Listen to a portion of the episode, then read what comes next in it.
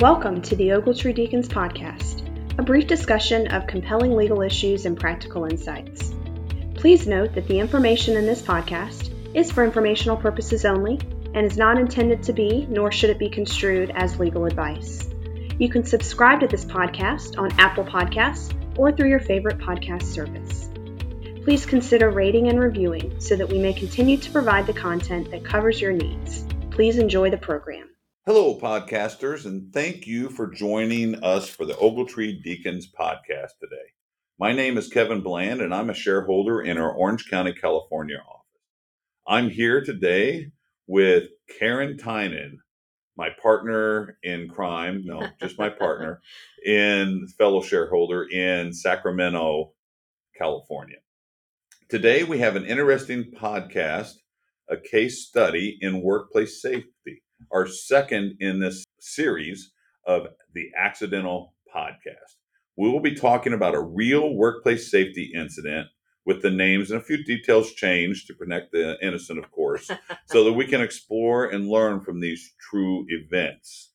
So, Karen, tell me, what's this case about that you're going to tell us about today? Hey, Kevin, I was thinking about this, and this is an interesting case with a solar contractor, very big solar contractor, and putting in, those big solar farms that are, all these acres, right? And they usually don't provide you an address. It's a latitude and longitude, right? Yeah. And it was a heat illness case that went to trial. And I think it's interesting because it's got the multi-employer worksite element. It's got the heat illness. It's got some trial issues and some issues around witnesses. So I thought it'd be cool to talk about this case, but just so that employers on multi-employer work sites can maybe think about a few of the issues. Also, because it is a heat illness case, and we know how aggressive Cal/OSHA is on heat illness cases. And I do think there are some lessons in this case study. Especially, and if people are listening outside of California, what did we see in the register, right? They're getting ready to do a heat illness reg, right? Fed OSHA too. So this case, I'm sure it probably presented some difficulties or you wouldn't be wanting to share it. So, right. So kind of what was some of the difficult factors that you had to deal with in litigating this particular appeal? So whenever you have a big contractor that's working on a project, you can have a lot of employee turnover, right? I think we see it in construction. We see it in our cases for electrical contractors, right? The IBEW guys, the journeyman linemen come out here, work for a few months, then they might go work in Montana, right? Same for construction. They might be at one framer this summer and they're a different framer next summer, right? Or next week. Yeah. You were an iron worker. You moved around some, right? I think one year I had 10 W-2s in 12 months, and it wasn't because I was getting laid off. It's because I was chasing another dollar or this job ended and that job began. So you go to work for the company that's starting a job closer to your house or whatever the case may be. Yeah. So you get some witness turnover. And I think that was an important lesson in this case. And I didn't come into this case right at the inspection. I was brought in for the appeal. And I think that the employer at the start of the case didn't realize the difficulties we would face in trying to chase down not only the turnover in employees, but turnover in superintendents, right? From that company and their subcontractors. So we had witness turnover. We had a few other difficulties around documentation, specifically training documentation. And what we had were kind of your typical training sign-ins where it's got the subject at the top, the trainer's name, the date, and then people signing in. And what happened in this case, you just had a bunch of chicken scratch signatures. Who are they, right? We were trying to say that, these people got trained on heat illness at the start of the job. We had a real tough time proving that and getting some structure around that argument with the problems in documentation, because we combined with the employee turnover, right? It's difficult. Well, maybe you could just have everybody sign with an X and say that's who, right? That's Tom's X. There you go. I'm joking, but I real quick, just something you said time-wise, because, you know, and the turnover and stuff, how long was this case going? It was going for about 2.5 years, which is not unusual for us, right? Right. From start, you know, you get the citations issued maybe at the 5 or 6 month mark. You get the appeal started. You have a few status conferences, maybe have a settlement conference. And then you're looking and you're 2 years down the road. Yeah. So a fast case from the time that OSHA showed up would be about 1.5 years. Yes. If you were actually getting a resolution from whenever the event occurred, huh? Yes. And I think that that's important to understand, because in this economy and in various trades, you do get that turnover and people change their cell phone numbers too, right? So you think, oh, well, you know, I can contact Mary Sue that was our training director. Well, maybe, maybe not, right? Right. And so those difficulties combined with when the inspector went out and walked around, we had some people making admissions like, yeah, it sure was hot that day. Yeah, we've had a hard time making sure we have enough water. Kind of very vague admissions, but admissions nonetheless that when repeated under a hearsay exception, mm-hmm. they just made it sound bad. Right. I was going to say, when I'm thinking admission, you're thinking, yes, I did something wrong, but that isn't the case with Cal/OSHA in their notes and when they get right. in it, right? Like, what was right. the one example? It was really hot that day? Yes. Yeah. Well, what is really hot to someone, right? Right. It's an adjective. Doesn't right. They said, hey, it was 85 that day and then have shade, that'd be different, right? But they right. just said really hot. Well, it could be 79 is really hot to that person. Right. And we're dealing with that. Yeah. And the inspector's notes will say, employee number 2 admitted to the hot days or right. something like that, yeah, right? Yeah.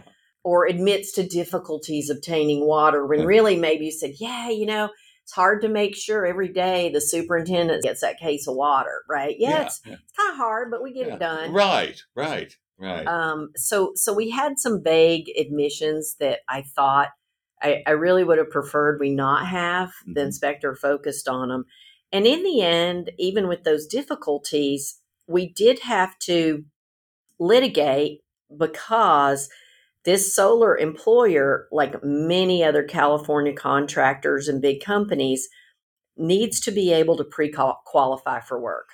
The dreaded pre-qual, the look back. Right. So you say, why does a solar contractor fight about a $9,000 heat illness citation? And when really they should just pay it, move on, and keep their project going. Well, okay, repeats, pre-qualification, but their big goal was we need to be pre-qualifying for all of these jobs on the West Coast, not just California. Right. And so we could not have that serious citation on their record. Now, sometimes time will go by, years will go by, and you have a little more flexibility settling. Kevin, you deal a lot with contractors who need to pre-qualify or who have a lot of problems if they have a serious on their record. That was a problem for my client in this case. What do you think of that problem and how we kind of address it or try to manage that issue? Yeah, no, that's a big issue. And I talking to colleagues, like, man, you're litigating over a $5,000 penalty. I said, no, we're litigating over a $500 million $5,000, because that's how many contracts are out there that they could be disqualified with a serious on their record. And so people have a hard time getting around that. A couple things, just practice points that I explained. When you've appealed it, there is, just because you've got a serious citation issued doesn't mean it's a finding of fact or conclusion of law. Right. So always keep that in mind. So when you're doing your pre-quals, a statement that says, hey, these are appealed, you know, on advice of counsel, we prevail, there's no finding of fact, conclusion of law, blah, blah, blah. And so that gives us some time. They usually look back 3 years, some 5 years, but most of them are three-year or five-year look back. So if you burn through 3 years on the appeal, it may not mean as much, you might be able to settle. Right. So there's some strategy involved in that is different. But Cal/OSHA sometimes has a hard time getting their head wrapped around the impact of that $5,000. Why are they arguing, like you said, over $5,000? Yeah. Right. And I look at it, if you look at, let's say, a tree contractor, framer, whoever, If they lose, and this is what I'll say to a district manager or my opposing counsel, I'll say, you know, because they'll make that pitch. Well, can't you just take this one serious, or why are you fighting about this? I'll say this is 125 jobs out of Sacramento and 200 jobs out of Riverside. Are you really willing to see 300 jobs, good jobs, right? Good pay and solid jobs leave California because you want us to take it serious on something that there are defenses to and have no merit. Right. Yeah. So I like. Are questionable at the very least, where it's a wobbler. I call them wobblers. A wobbler. Yeah. And so I do like that we're talking about in this case study, what were some of the difficulties, maybe with the evidence, you know, maybe in pulling a case together, but also I needed to meet that client's business goal. And their business goal was not to have a serious on their record because they were bidding a lot of other big projects. And so for me, that's why I love workplace safety work, is I really get to be integral to meeting this business goal and helping them keep their business going. Right, right. I mean, you have to be a litigator, you have to be a trial attorney, you have to be a workplace safety professional, right, and you have to be a business consultant. Right. Yeah, a lot of hats. And a little bit of a therapist sometimes, too, when they want to cry about something. So that's okay. Yeah. And a politician. Good call, Kev. Let's talk a little bit about when you decided to go to trial, because you guys went to trial in this, right? Yes, we did go to trial. So kind of what did you feel like you had as an edge or an advantage maybe over the division on that they weren't either accepting as your advantage or recognizing? Sure. So, you know, Cal/OSHA's posture and the counsel on the other side, you know, they felt strongly about it because it was a heat illness case. And because one of the subcontractor's employees had a heat illness episode and was put in an air-conditioned truck, later returned to work that day. And like sometimes happens, a person will have heat illness. They'll go sit in the shade, drink some water. They'll kind of perk up and they'll go back to work, but then they'll start feeling worse later. And that's exactly what happened in this case. At the end of the day, they end up going to the hospital, right? They start really having some symptoms. At the end of the day, maybe they go home, that kind of thing. That's what happened here. And it wasn't, they didn't force him to go back to work, right? Nope. They probably said, hey, why don't you go home, take the rest of the day, and he goes, no, I want to go ahead and work. I feel good. Yeah, you know? I just need a few minutes in the AC. It was a little hot, but you know, I'm feeling better. Maybe I drank too much coffee. Now I'm drinking water. Right? Yeah. We head to trial because of the settlement posture, and this is a case where the inspector had retired, and we have this in quite a few scenarios, Kevin. And I think this case study lets us talk about that. So this inspector had retired, but he was still around. So he did prepare to testify in the case, which means he read through the case file. Yeah, maybe. And so with the inspector retired, I felt like that was an advantage for us because he was not able to be really confident in his testimony. He had to look at his notes a lot. He was unable to really support the serious classification of the violation. And he said in a couple of situations, when I looked at the file yesterday, I remembered X, right? I remembered about the truck. I remembered about the shade. And so he really... Did he remember it or did he just read about it? Exactly. So I impeached him quite a bit.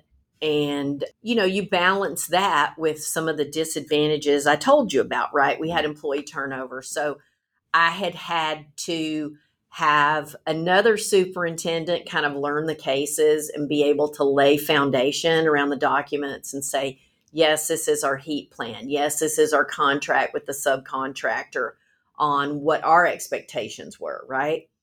And so at trial, and it was a pretty short trial, maybe 2 days, because it was one heat illness citation, right? I think that our biggest advantage was our ability to cross-examine the inspector aggressively and just help them not meet the classification standard. Right. Which was the biggest part. Because that's their burden. Right. It's their burden, right? And so think about it. this solar contractor, they would have taken a general, right? Because it doesn't affect their pre-qualifications. Like our series one, right? Would have taken a, yeah. Yes.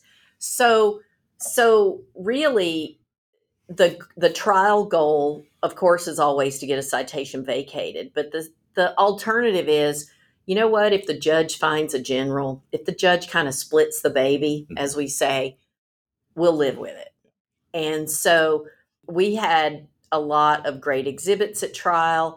And I want to kind of roll into the lessons learned, because those advantages and disadvantages that I talked about really gave me some lessons learned and affirmed some things I already knew.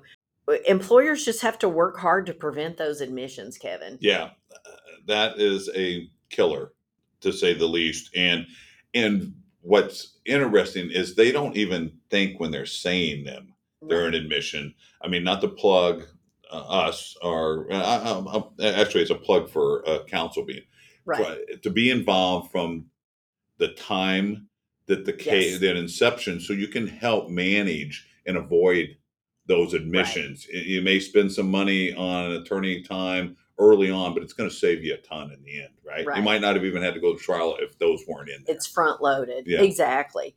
So the admissions, and I think the employer in this case did learn from that, and did do some superintendent coaching, and did do some training on handling OSHA inspections with a little more formality, a little more preparation, a little more kind of seriousness. And that was part of their evolution. And then one exhibit that was very effective at trial, and I like to share this, is it was very confusing to figure out where everyone was.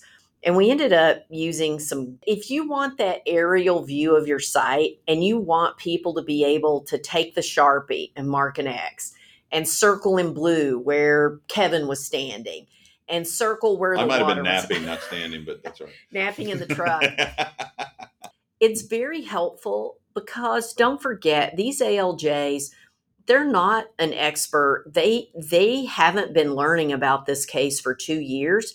And to orient the ALJ so that they can understand the testimony better is something that I really like to do. It was very effective in that case, Kevin. Right. And so I like having those, anything that can kind of lay the groundwork for further testimony. And I see you've got your hand on your beard and you're thinking. Well, yeah, because this was something that's hard to get your head wrapped around sometime, which you're touching on, in that think about, you've got to be able to paint a clear picture for a judge that knows nothing about this case coming into it. And so that's part of the art and the science to litigating these, because you have, you got to be able to pretend that you're trying to explain to, and I'm not meaning the age based on the meaning of the judge, but like your 12-year-old child when you're at home and telling them what happened at work, so they understand it and can connect all the dots. And so it's so important in those visuals. Yeah, I like to say to clients that, these judges on a Tuesday, they might have a crane case. On a Wednesday, it's about picking strawberries. On Thursday, it's your case. And on Friday, it's bloodborne pathogens. Right. Yeah. And so you've got to orient the judges very quickly and very effectively. No, absolutely. And then lastly, the last point I wanted to share, and you may have some thoughts about it, Kevin, trials are dynamic. You can prep a witness. You can, think an exhibit's going to be effective. But sometimes a witness will have a little like brain burp and they'll forget, or they'll look at an exhibit and they'll say, well, is this what I looked at? Is this the Code of Safe Practices I was talking about? There's a lot of pressure, and you have to be prepared for those witnesses who just have that little bit of a bump in their testimony. You have to be prepared to help re-question them, reorient them. I just think that's an important point, because even when you have run-throughs, rehearsals, you prepare witnesses, there's just a dynamic nature to these trials that unless you've been through them, you can't understand it. No, absolutely agree. It's very fluid. And it's funny. I was just doing some witness prep yesterday, and that was something I said, you know what? we're going to cover all of the stuff that may come up, but I can almost guarantee you there's going to be something that comes up we didn't talk about. Don't let it worry you. Don't just answer honestly. And then if it's something, okay. You'll be okay. I get a chance to redirect. So if it's something you forget or something, I can't lead you, but we'll be okay. And the other thing that I think people forget and why I think this practice area is a lot harder to litigate than folks recognize is because in civil, you have requests for admissions, you have 20,000 depositions, you have motions in limine, you have interrogatories. You have a whole library of answers to questions before it's ever. What do we roll in with? The documents and maybe a depo, or two. So you got to develop your cross on the fly as they're going. So you better know your facts well, right, Karen? It's being on your feet, and you've got to be able to pivot quickly. It's a totally different practice with kind of more like a preliminary hearing, more like a knife fight in a ditch, than something choreographed. Civil trials are very choreographed, right? You rarely get a witness on the stand that you don't know exactly what they're going to say. So good point, Kev. All right. Well, thanks for listening to Karen and I's podcast today. Make sure you check out Ogletree.com for blog articles on safety. Our webinar series we do, our other podcasts, like this was series 2 and a series of 3, maybe 4. Maybe more. 3, maybe more on these real world cases. So thanks for listening. Have a great, safe day. Hey, thanks, everybody.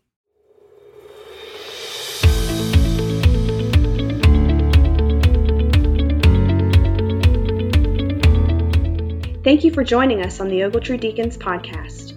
You can subscribe to our podcast on Apple Podcasts or through your favorite podcast service. Please consider rating and reviewing so that we may continue to provide the content that covers your needs. And remember, the information in this podcast is for informational purposes only and is not to be construed as legal advice.